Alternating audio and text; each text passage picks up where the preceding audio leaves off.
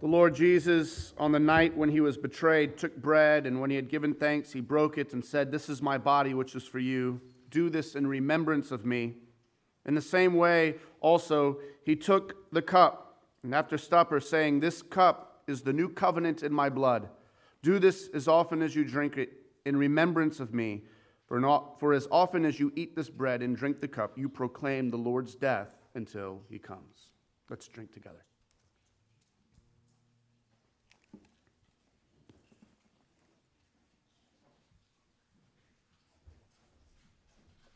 Let's stand and sing together. Only a holy God. It will be on the screens behind me.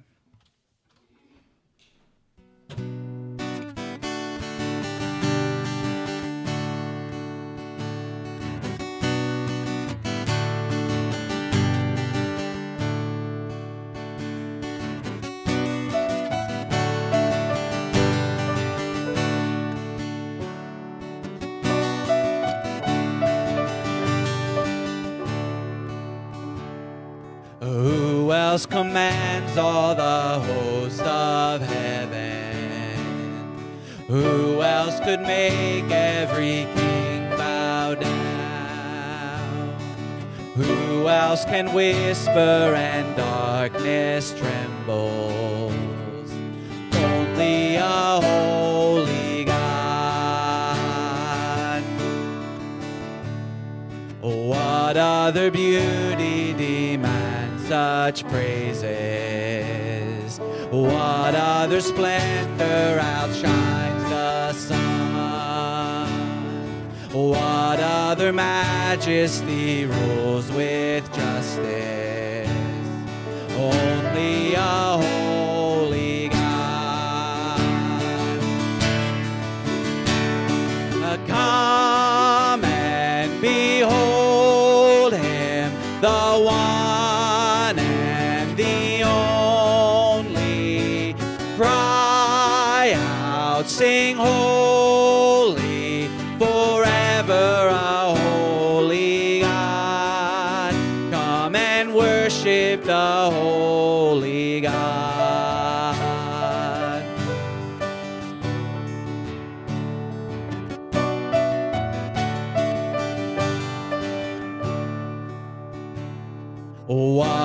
Other glory consumes like fire? What other power can raise the dead? What other name remains undefeated? Only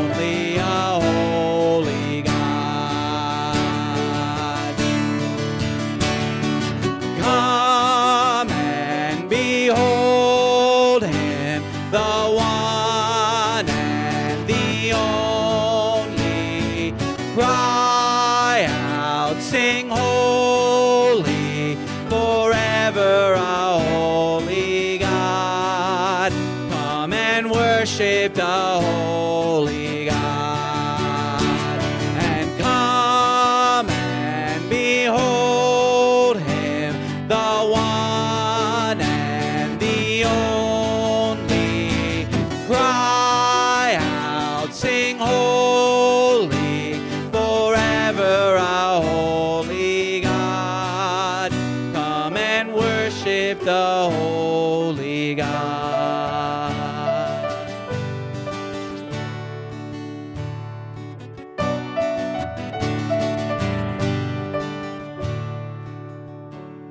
Who else could rescue me from my failing?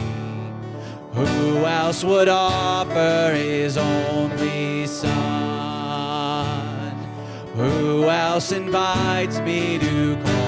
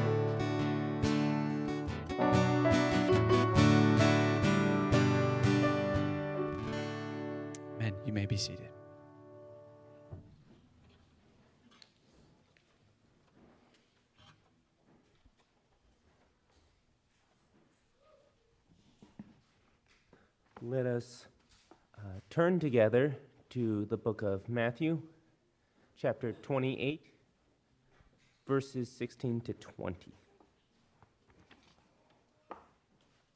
That- again, that's Matthew 28, uh, verses 16 to 20. Hear now the word of God. Now the eleven disciples went to Galilee, to the mountain to which Jesus had directed them. And when they saw him, they worshipped him, but some doubted. And Jesus came and said to them, All authority in heaven and on earth has been given to me. Go, therefore, and make disciples of all nations, baptizing them in the name of the Father, and of the Son, and of the Holy Spirit, teaching them to observe all that I have commanded you. And behold, I am with you always to the end of the age. Let's pray together.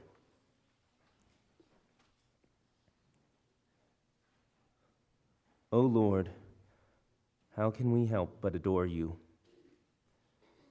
While we were still sinners, while we hated you with our every fiber of our being, you sent Christ to die for us.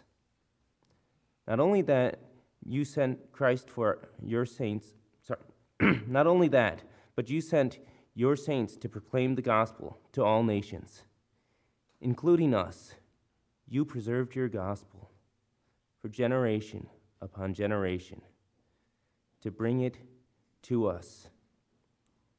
And despite all this, Lord, we would have hardened our hearts if you had not taken away our stony hearts and given us hearts of flesh. O Lord, how can we help but adore you for all the good that you have done for us? And yet, Lord, so often, even now, we find ourselves like the children of Israel. Instead of turning back and praising you for what you have done, so often we forget. We forget that you provide for us. We, preve- we forget that you guide our every step. And so often we turn aside, we accuse you, we doubt you. Lord, we pray that you will forgive us our sins, that you will work in us, cause us to believe, cause us to long for you, cause us to trust in you.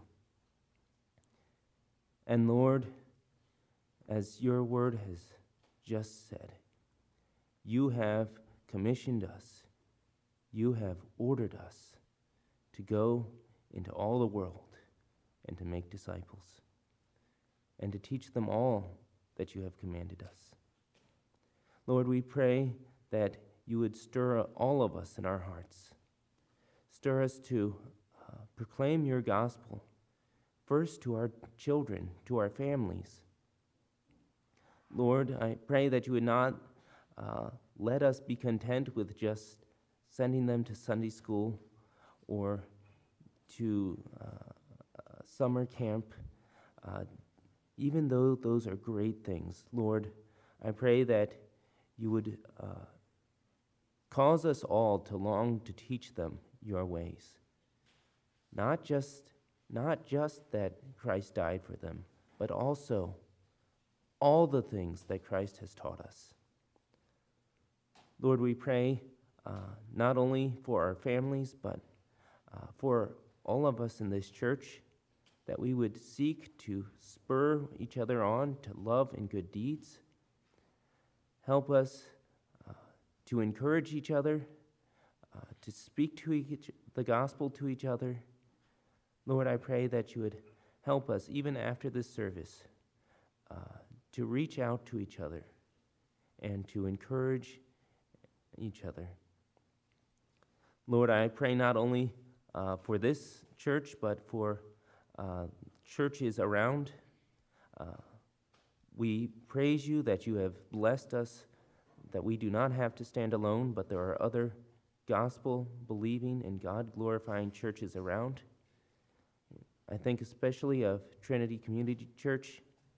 Lord, we pray for uh, Chris Spano and all of the elders there that you would not give them fear, but give them courage to teach their people all of the counsel of God, and that you would uh, use them to equip the saints at that church that they may spread the gospel uh, throughout all of Bowie and all of this region. Lord, we pray that even now, as they uh, prepare to preach your word, that you would let them do it boldly, and that you would use uh, churches like Trinity to spread your gospel throughout the entire state of Maryland and spread it throughout our entire land, and from that throughout the entire world. Uh, Lord, we pray for our missionaries who uh, are spreading the word throughout the world. Uh, we think of Mike Christ in Africa as he is seeking to equip men to preach you, your word. Uh, give him wisdom uh, as he teaches these men. Uh, work there mightily, we pray. And finally, Lord, we pray for uh, Steve as in just a few minutes he is going to uh, bring your word to us. We pray that uh, you will work through him mightily, that he will not fear to bring your word to your people. Lord, we pray that he will preach with full conviction that he is bringing your word uh, to us. We ask also that you will work in our hearts, that we will not harden our hearts against your word, Lord. Even now, Lord, we pray that you will give us a longing to hear and receive your word and to put it into practice, we pray. In Jesus' name, amen. Let's stand and sing from the hymnal number 463 Rock of Ages, cleft for me.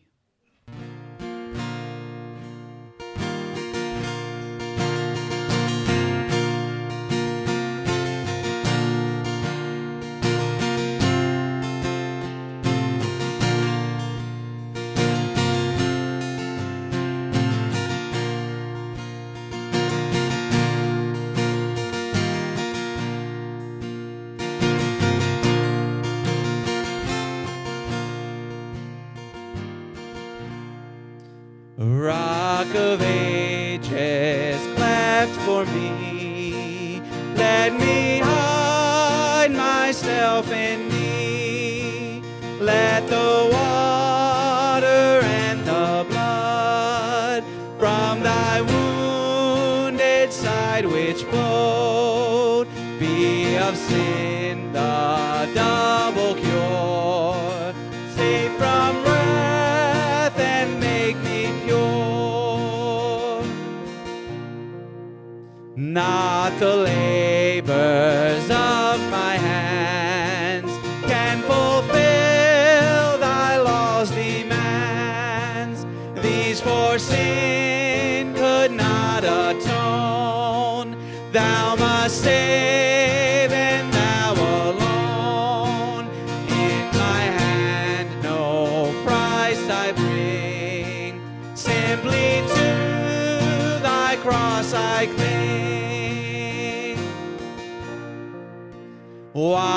I draw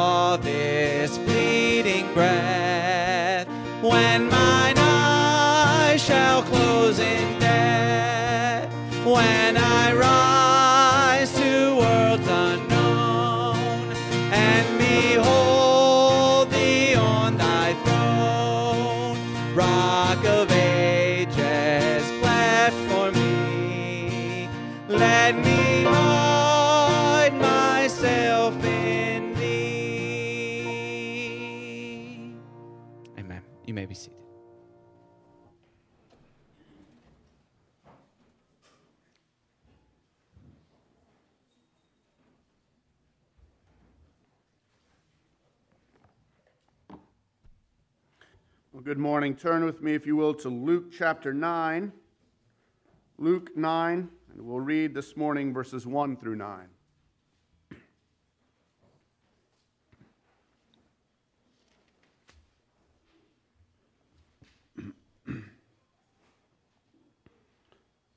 Luke chapter 9, verses 1 through 9. And he called the twelve together and gave them power and authority over all demons and to cure diseases. And he sent them out to proclaim the kingdom of God and to heal. And he said to them, Take nothing for your journey, no staff, nor bag, nor bread, nor money, and do not have two tunics. In whatever house you enter, stay there, and from there depart. And wherever they do not receive you, when you leave that town, shake off the dust from your feet as a testimony against them. And they departed and went through the villages, preaching the gospel and healing everywhere. Now, Herod the tetrarch heard about all that was happening, and he was perplexed because it was said by some that John had been raised from the dead, by some that Elijah had appeared, and by others that one of the prophets of old had risen. Herod said, John I beheaded, but who is this about whom I hear such things? And he sought to see him. This is the word of our Lord. Let's pray. Our gracious Father, we pray now that you would, by your good word, apply to us the good truth herein by your Spirit. And Lord, may we, your people, grow in goodness, grow in holiness, and grow in our obedience to follow Christ, and indeed to go out as he sends us out to the ends of this community and to the ends of the world, preaching the coming kingdom of our Savior. We pray this in Jesus' name. Amen. Well, what we see here this morning in this passage is a dress rehearsal for the book of Acts.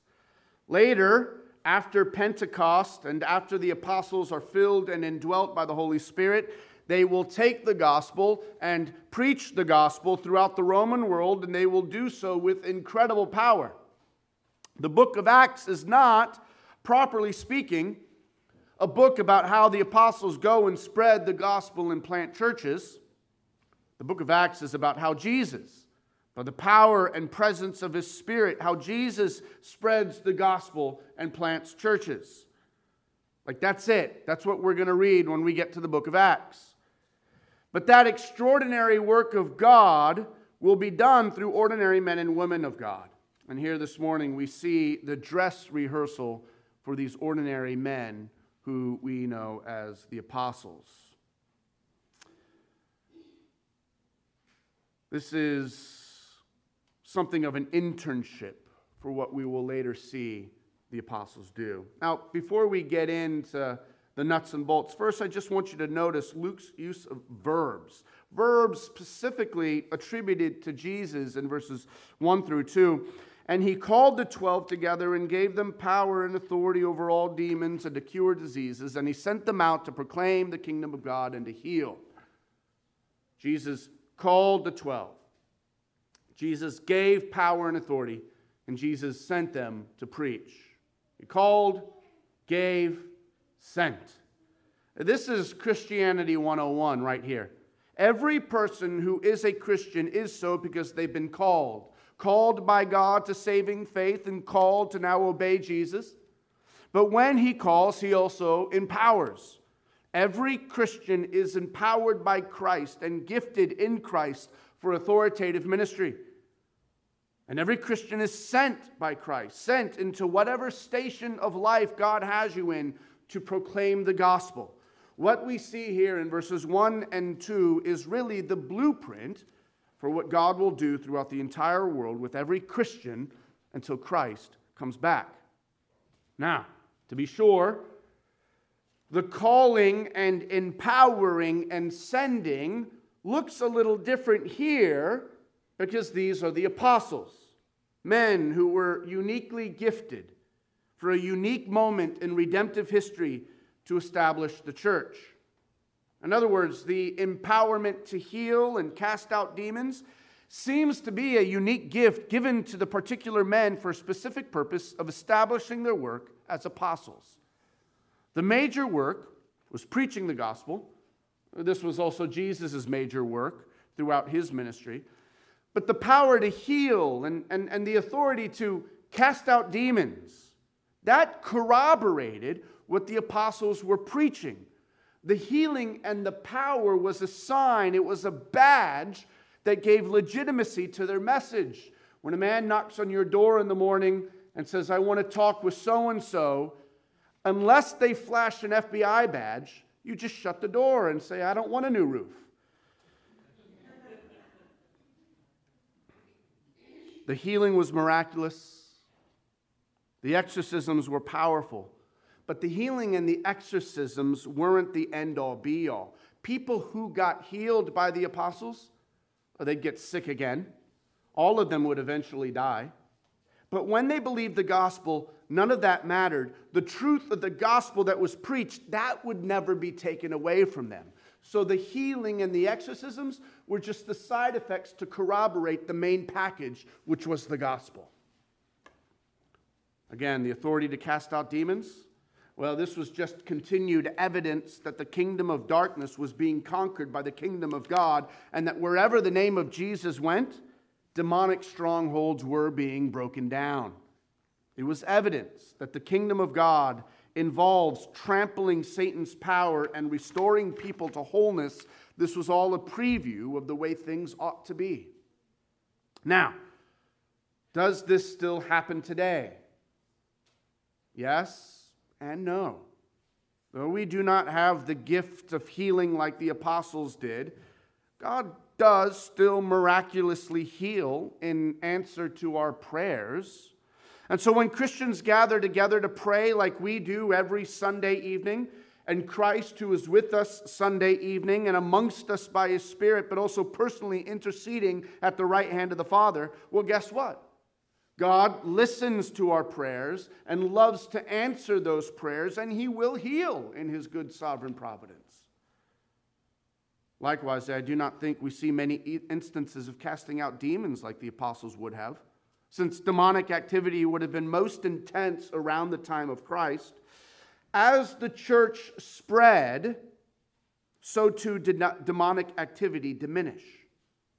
As the church spread, you see demonic activity diminish. Nonetheless, I think we can say, or at least I want to say, as our society and culture perhaps becomes less and less grounded in the truth of the gospel, I don't think it's at all a stretch to see more demonic activity now, like we might see in parts of the world where the gospel is not yet reached. But even here, our authority will look different. It will look more like churches gathering to pray for people and simply giving them the gospel. And as they hear and believe in Jesus, then they'll find spiritual freedom. The authoritative commands that Jesus exercised over demons came from an authority grounded in his being the Son of God. I'm not the Son of God, and so I don't expect to be able to do what he did with demons. Any authority the apostles had was a derivative of that. But for us, if we're to have any power to save people from being under Satan's control, I think passages like 2 Timothy 2 24 and 25 are more appropriate. Do you know that passage where Paul says this? The Lord's servants must not be quarrelsome, but kind to everyone, able to teach, patiently enduring evil, correcting his opponents with gentleness God may perhaps grant them repentance, leading to a knowledge of the truth, and they may come to their senses and escape from the snare of the devil after being captured by him to do his will. Our power and authority doesn't look like loud commands and Hollywood movie battles against darkness, but gentle and patient praying and preaching and teaching of the Bible and the gospel. What does look the same, and indeed I think does look greater, even greater than the Jesus, uh, uh, um, the, the preaching of Jesus and the preaching of the apostles, is our being sent out. If there's a difference between their healing and their exorcisms, what's, what's same but maybe even different and better for us is our being evangelistic witnesses for Christ and his coming kingdom. Jesus says, You will do greater works than these, and those greater works are our evangelizing the world. What for Jesus only went to the limits of Jerusalem, and for the apostles only went to the limits of um, Galilee and, and parts of the Roman Empire, for us are being taken to the very ends of this planet Earth. Children, the very first question in your bulletin asks, What does it mean to be sent by Jesus? What does it mean to be sent by Jesus? And here's the simple answer Go and tell. Go and tell. We are all sent to go and to tell everyone about Jesus Christ and his coming kingdom, to tell people to repent and to believe in him. And here's, here's the miraculous thing. We may not be able, like the apostles and Jesus, to lay our hands on people and heal them. We may never come into a moment where where we see demonic activity, but we will see people come to faith in Jesus Christ. And as we go out and tell them, the miraculous thing is that they're spiritually born again and they are released from the power of Satan blinding them and they believe in Jesus and they follow him and they join churches and God's kingdom grows. Dear friends, that's, that's the exciting thing that we should get from here. This blueprint, this, this internship of the apostles, we shouldn't be wowed by the first two. We should be wowed by the preaching and the sending and the telling. A bit off track here, but I'm sure many are curious about the implications of a text like this for us today. If you're a Christian, then yes, you are called and empowered and sent. But there's not a one to one equivalency here between what Jesus does with the disciples and you. This text is about Jesus sending his 12 apostles to train them to be apostles. We are not apostles, so there's a significant difference. Nonetheless, I want to highlight that it must have been very encouraging to the apostles to experience for themselves what they've so far only seen Jesus do. Think about it. Up through now, they've just been following Jesus, and it's been one surprise moment after another. Jesus can do that. Jesus can do that. Whoa, did you see Jesus do that? And now, he empowers and gives them to begin doing some of the same things. Jesus had commissioned them and empowered them to heal and to exorcise demons and to preach what Jesus had been preaching. Do you see? Jesus was including them in his kingdom work. He was broadening the influence of his kingdom to others. The kingdom would not just grow through what Jesus did alone, but through what Jesus was now doing in and through a growing group of people. And that's still continuing today. But Luke, I think, is clear. They're still dependent upon him. Yes, they can now do what he did, but don't get it backwards. Everything that they were doing was in reliance upon the king of the kingdom. Jesus called them. Jesus empowered them. And it was Jesus who set the terms of what it was they were to preach. That's just a good reminder for us. No one is in the kingdom of Christ and a part of the church because Jesus has saw you and said, Wow, I just have to have you and your gifts. Everyone here is here because Jesus said, They don't know it yet, but I'm going to make them be what they are not now. And so if we ever get to the moment where we think, man, I'm going to grow this kingdom, I'm going to grow this church because of what I bring to the table, you've already missed the bus. Uh, you're already outside the blueprint of what Jesus is doing here. It's His empowering that gets the ball rolling. Jesus so wanted them to be reliant upon His own sufficiency that He commanded them not even to bring anything for their journey. Look at verse 3 no staff, no bag, no bread, no money, not even an extra tunic. In other words, the, the apostolic ministry was one not consumed with worldly comforts, but consistently focused on heavenly truth. They were Jesus' sent ones, his apostles. That's what a, an apostle means. And just as Jesus was sent into the world poor and without much in way of worldly comforts, all in service to pointing his hearers toward heaven, so too would his apostles. Foxes have holes and birds have nests, but the Son of Man has nowhere to lay his head. And so too should it be for his apostles. Verse 4 Whatever house you enter, stay there, and from there depart. Kent Hughes writes in his commentary Comfort seekers have never done anything for Christ and his kingdom. A committed life is an uncomfortable life. It is sometimes a tired life because it will put itself out for others. That's a convicting word, I think, for all of us, especially here in the, in the West. It's very easy to fall into a mode of comfort. Talking with a friend this past week about the purpose of money. Uh, money is a, a blessing that God gives to all people, and, and, and God gives some more to others uh, than, than, than He does, and, and other, others have less. But, but the role of money is not primarily to ask, what can I do now to fulfill my needs? The role of money is to ask the question, what can I do with this to make Christ look great? To make Christ look great. It is a great tool, just like a cell phone, just like a car, just like a house, just like anything else that we have that's a good tool. And we can warp that tool to our own desired ends, or we can conform our desired ends to the kingdom of Christ and use all the tools that God blesses us to that end. Friends, I think Kent Hughes is right. Comfort seekers have never done anything for Christ in his kingdom. The point is that this simplicity, this bare bones ministry of preaching and prayer would safeguard the apostles, and it should safeguard us from relying on anything other than Jesus.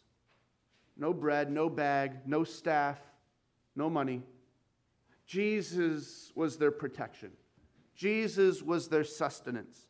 Jesus was their reward. There's a warning here for those pastors and preachers who work hard to build big churches so that they can drive nice cars. Here was a ministry designed that they depend on God and not themselves, designed that they long for the fullness of the coming kingdom of heaven and not get full and satisfied from the decaying decadence of this world. Something better was coming. And until that time, the sufferings of this world, says Paul, are not worth comparing with the glory of what will be in the coming kingdom of heaven. There's something here in this passage, too, of what is being preached. I think Luke is cluing us in to the importance of their authoritative message. Do you see the clue? Luke begins the passage with King Jesus commissioning his 12 ambassadors, bestowing upon them his royal seal, as it were, in that they have something of his power and authority. And it's all to corroborate their message, or that is, his message. That message, Luke tells us in verse 2, was all about the kingdom of God. So, so get that in your head. This whole passage starts with the king deputizing ambassadors to proclaim the kingdom. And how does the passage end? With a royal ruler disturbed and curious about this king and his coming kingdom.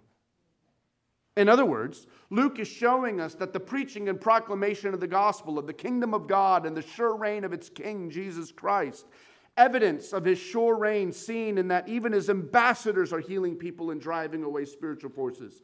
This message reverberated all the way into the top echelons of the current world government.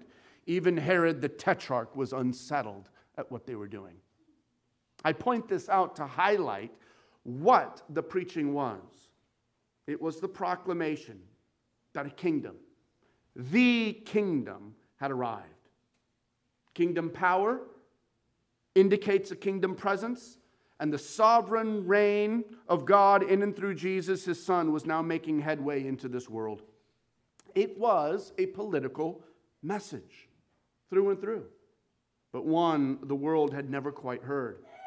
Rather than a strong army invading from the outside and forcing all men and women to submit to the sword or die. Here, the king was born from the inside, and he was taking over through loving others and calling them to repent of their sin and trust in him because he died. What a reversal. And that's what the apostles would have preached. Here, they didn't quite get the cross part yet, but they did preach a coming kingdom. Repent and follow after our King and Savior. Jesus is his name. He's here. He's ruling, and one day his inevitable reign will be seen by all. So come to him now. Perhaps they, they, they, they pulled open their scrolls and preached Psalm 2. Serve the Lord with fear, rejoice with trembling, kiss the Son, lest he be angry and you perish in the way, for his wrath is quickly kindled. Blessed are all who take refuge in him. Perhaps you don't like the political angle of all this. You feel uncomfortable thinking about the gospel as something political. Steve, we're, we're consumed with politics. I come to church to get away from politics.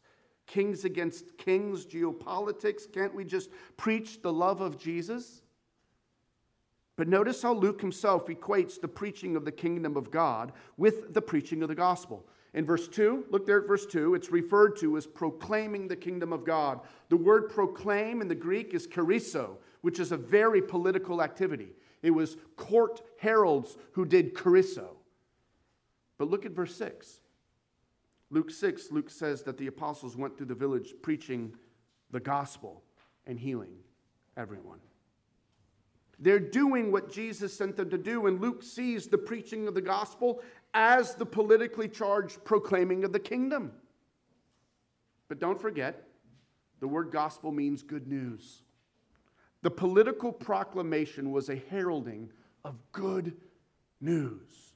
A new kingdom was present, one which didn't decay into power politics and selfishness, which didn't make its citizens pitiful slaves in despair and darkness, but a kingdom which was all light and filled not only with citizens who truly love each other, but a king who is the very definition of love himself. Jesus, the Son of God, God is love.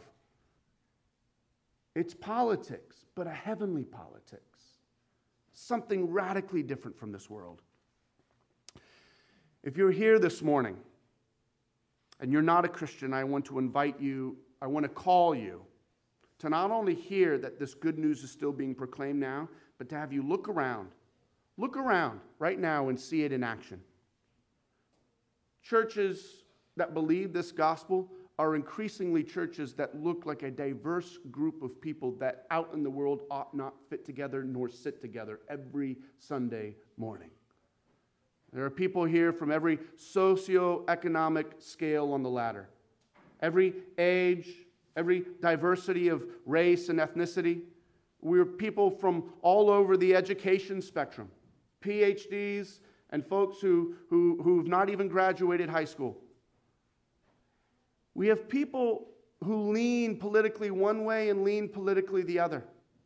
And yet, within that diversity, there is an increased love and unity surrounded in our love for and reliance upon Jesus Christ. If you cannot see a radically new, heavenly infused politics here, you're not going to find it anywhere else. And I, am saying to you, you do find it here. This is it. This is the breaking in of a heavenly politics that transcends all the crap and muddled mess of the world out there. The rest of this passage is taken up with how the gospel will be received. When Jesus gave the apostles their instructions, he obviously attached special importance to the way people responded to that proclamation. You can't just preach it and, and say, hey, give me a Yelp review later. There's a response that needed to happen. Some would receive the gospel in good faith. They would welcome the apostles into their homes and believe the gospel of the kingdom, and no doubt the apostles would, over dinner, teach them more about Jesus. And then they would move on to the next house. But others would not even give them basic hospitality.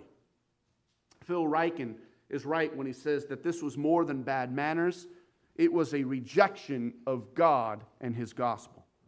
Remember, the apostles here are ambassadors, they're representatives of Jesus Christ. To reject them, therefore, was to reject Christ himself. To reject any preacher of the gospel is to reject Christ himself. Jesus told his apostles what to do when people rejected them. Verse 5 Wherever they do not receive you, when you leave that town, shake off the dust from your feet as a testimony against them. This gesture amounted to a public rebuke. In effect, the apostles were to reject the town the same way that the town had rejected them and rejected the coming king. Shaking dust off their feet was a sign that people in that community were outside the kingdom of God. Leon Morris, in his commentary, says this There was a rabbinic idea that the dust of Gentile lands carried defilement. Right? Think about the land of Canaan, and Jews loved that land, and any land or even dust outside of that promised land was a defiled land. And so strict Jews are said to have removed it from their shoes whenever they returned to Palestine from abroad.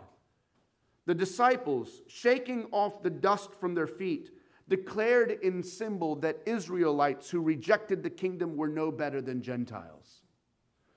We spent this past week at the beach, and I've never seen more particular care to every dust and grain of sand than my wife getting it off the kids' feet before we got back in the car.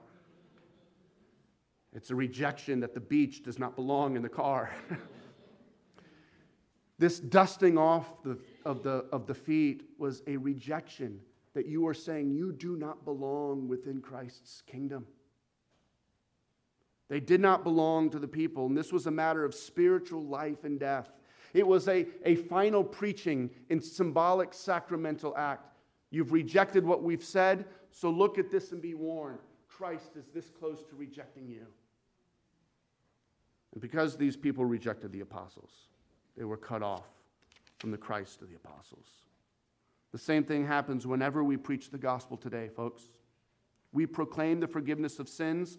We proclaim the free gift of eternal life through the crucifixion and resurrection of our Lord. And people respond to this message in different ways. Some people believe it and they're saved and, and they commit themselves to following after Christ and their whole life is changed, while others reject it to their own condemnation. And that's a scary place to be because a continued rejection is more and more evidence that Christ himself may be sh- shaking off the dust from his own feet.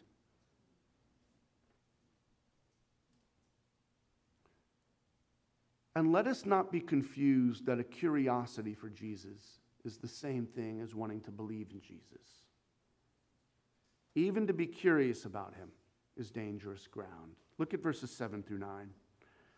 Now, Herod the Tetrarch heard about all that was happening, and he was perplexed, because it was said by some that John had been raised from the dead, by some that Elijah had appeared, and by others that one of the prophets of old had risen. Herod said, John I beheaded, but who is this about whom I hear such things? And he sought to see him. There was a curiosity there. He wanted to know more about this Jesus. But we know how the Gospel of Luke ends. Herod never gets it right. He was always curious but never repentant. And in the end, he will robe Jesus in a scarlet robe and put a crown of thorns on him and send him out to be crucified. Jesus will not allow himself to be examined like a science fair project. He is a king to be submitted to immediately. This is what we sang in our first song this morning that we come to him as a king and we submit ourselves as citizens to his coming kingdom. Friends, if you're here this morning and Christ is still a curiosity to you, an interesting object of history to look at, and, and perhaps some fun philosophical questions to examine, you are still outside of the king. And I, I implore you and I plead with you, as one sent by Christ Himself, repent, believe, and follow after Him with fullness of faith. Children, the second question in your children's bulletin asks How should we respond to Jesus? How should we respond to Jesus? And the answer is I, I should repent of my sin and believe in Jesus. I should repent of my sin and believe in Jesus. This is what Herod failed to do. Perhaps you're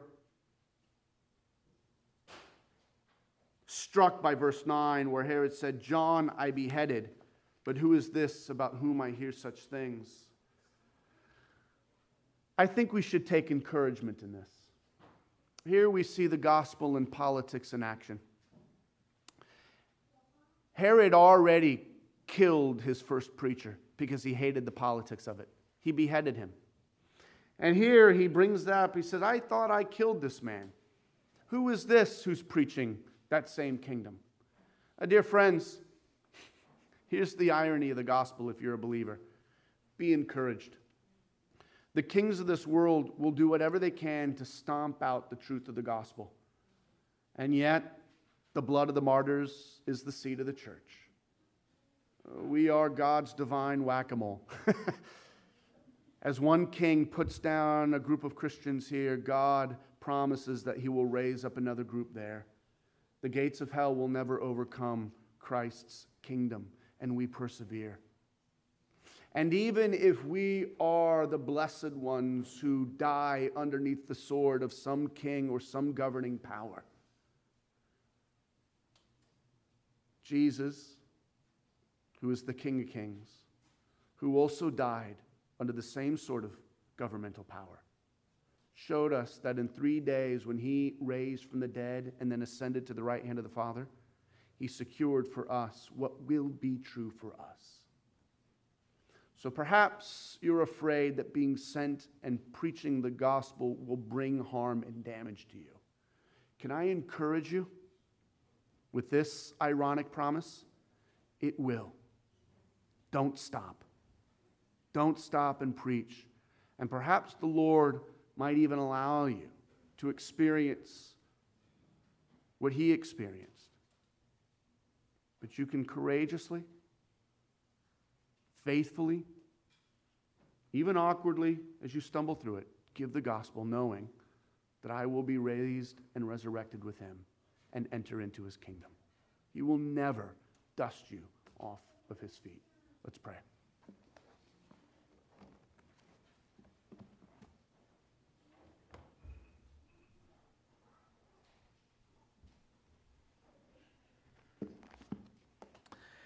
Let's pray together now in response to the word that we've just heard preached.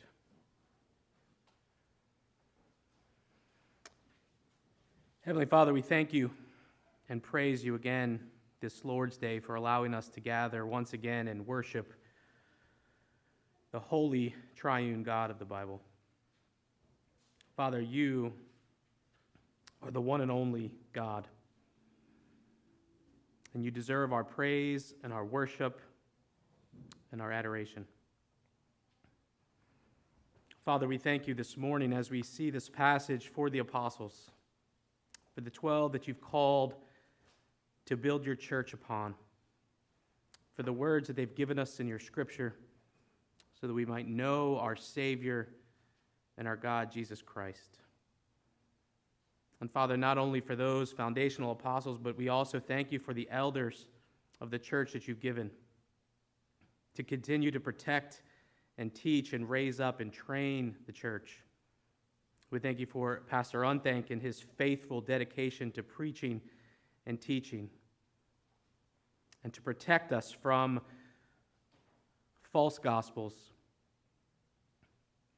And Father, we are not exactly like the apostles. We are not apostles at all, but Father, we are given this same calling, the same empowering and the same commission of being sent out to preach your gospel. Father, we are called to salvation, to reconciliation to a holy God. We are called out of the darkness and away from our sin. And Father, we are called to bow down before our King and Savior, Jesus Christ. Father, we pray by grace that you would give us all of these things. And Father, not only this, but you've also empowered us and given us grace by your Holy Spirit. By doing so, giving us the ability to know the truth, to understand your word, to hear your calling of salvation. And so, Father, now we need to, in obedience, allow us in obedience to go out and proclaim your gospel as you have sent us. Do not allow us to fear what might come upon us by preaching the truth of your word. But, Father, allow us to proclaim the gospel in love love for our neighbors, love for our family and friends who don't know you or are still separated by sin from you. But Father, we know that the gospel is the power of God of salvation given to everyone who believes. And Father, you have given us this awkward way of loving our neighbor by telling them, by sitting down with friends and family that we love and having a conversation explaining who Christ is, what he has done for the world. And that, Father, all by who put their faith in Christ will be saved. Father, we pray now that by your Spirit, as we go out, as we're faithful in obeying you and proclaiming the gospel, that by your Spirit you would open the ears and the eyes of those who this church comes in contact with. Father, that our friends, our family, our neighbors here in Greenbelt and around the area, Father, you would open their ears. That, like when Paul sees the gospel, the scales of sin would fall away from our eyes or their eyes and their ears, and that by your Spirit their heart would be renewed. Father, I pray this not only for those who, outside the church who we proclaim to, but those friends, those brothers and sisters, those who we call brothers and sisters right here in the church who come, who sit with us, who hear the word preached, but have not yet put their faith in Christ. Maybe visiting for the first time, maybe coming for years, trying to be faithful in obedience, but never really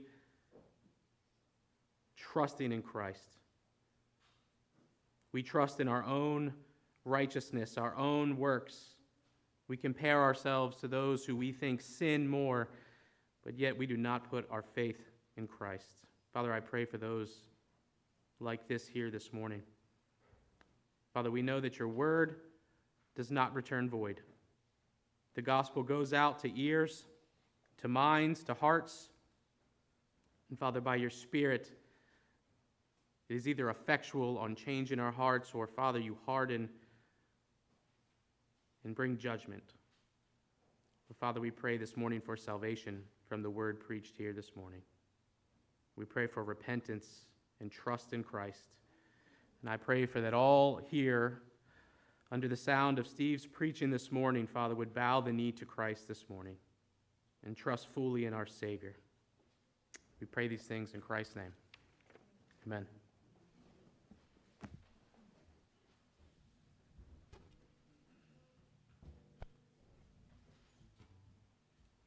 Let's stand and sing together from the hymnal number 40 All people that on earth do dwell.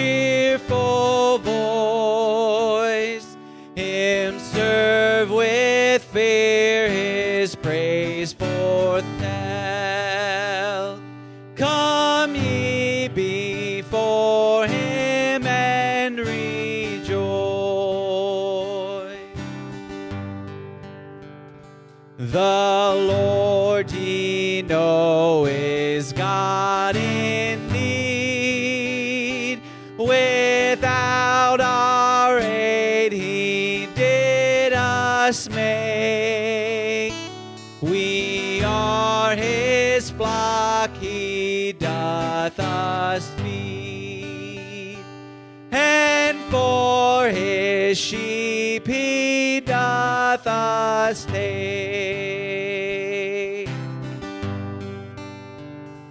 Oh, enter then his gates with praise. Approach with joy his courts unto. Praise loud and bless his name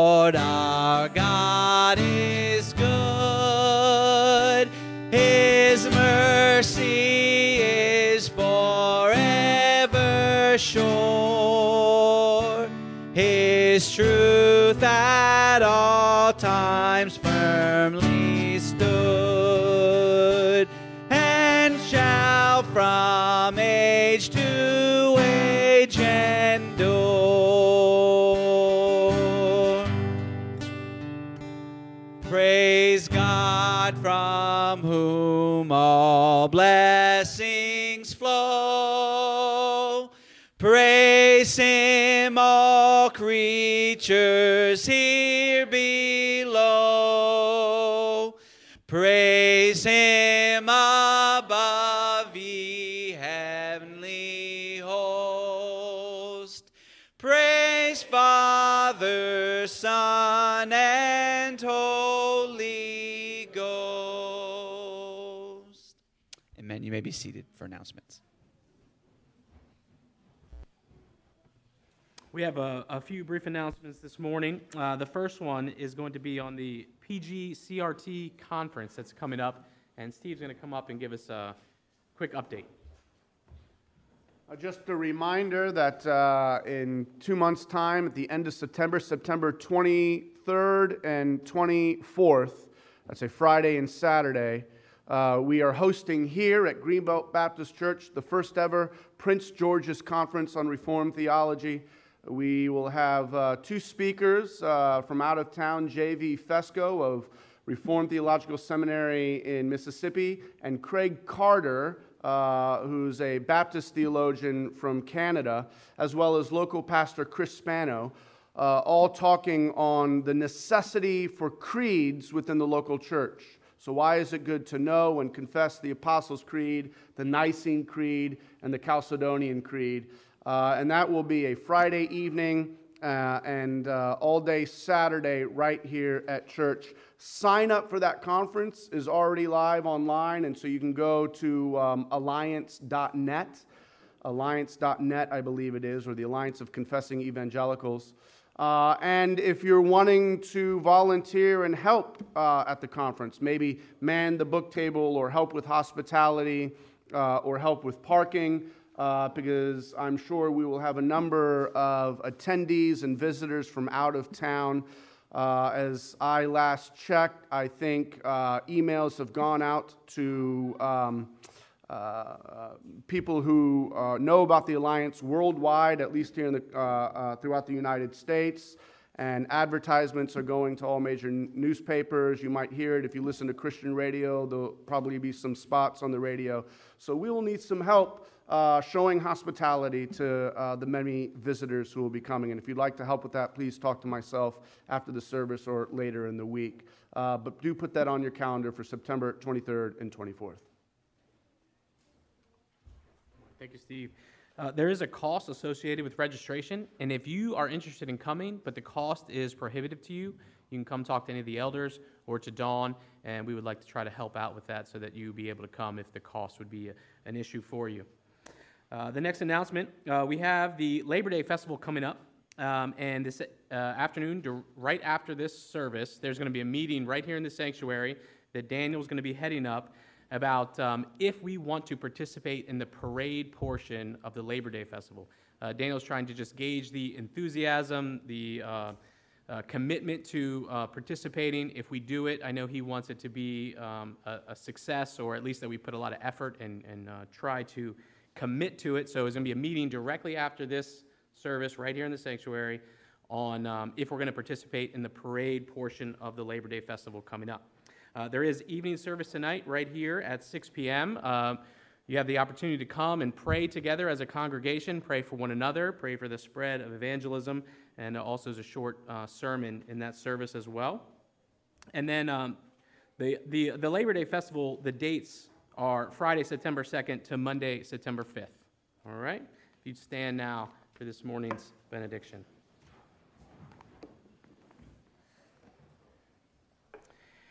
May the grace of the Lord Jesus Christ and the love of God and the fellowship of the Holy Spirit be with you all. Amen.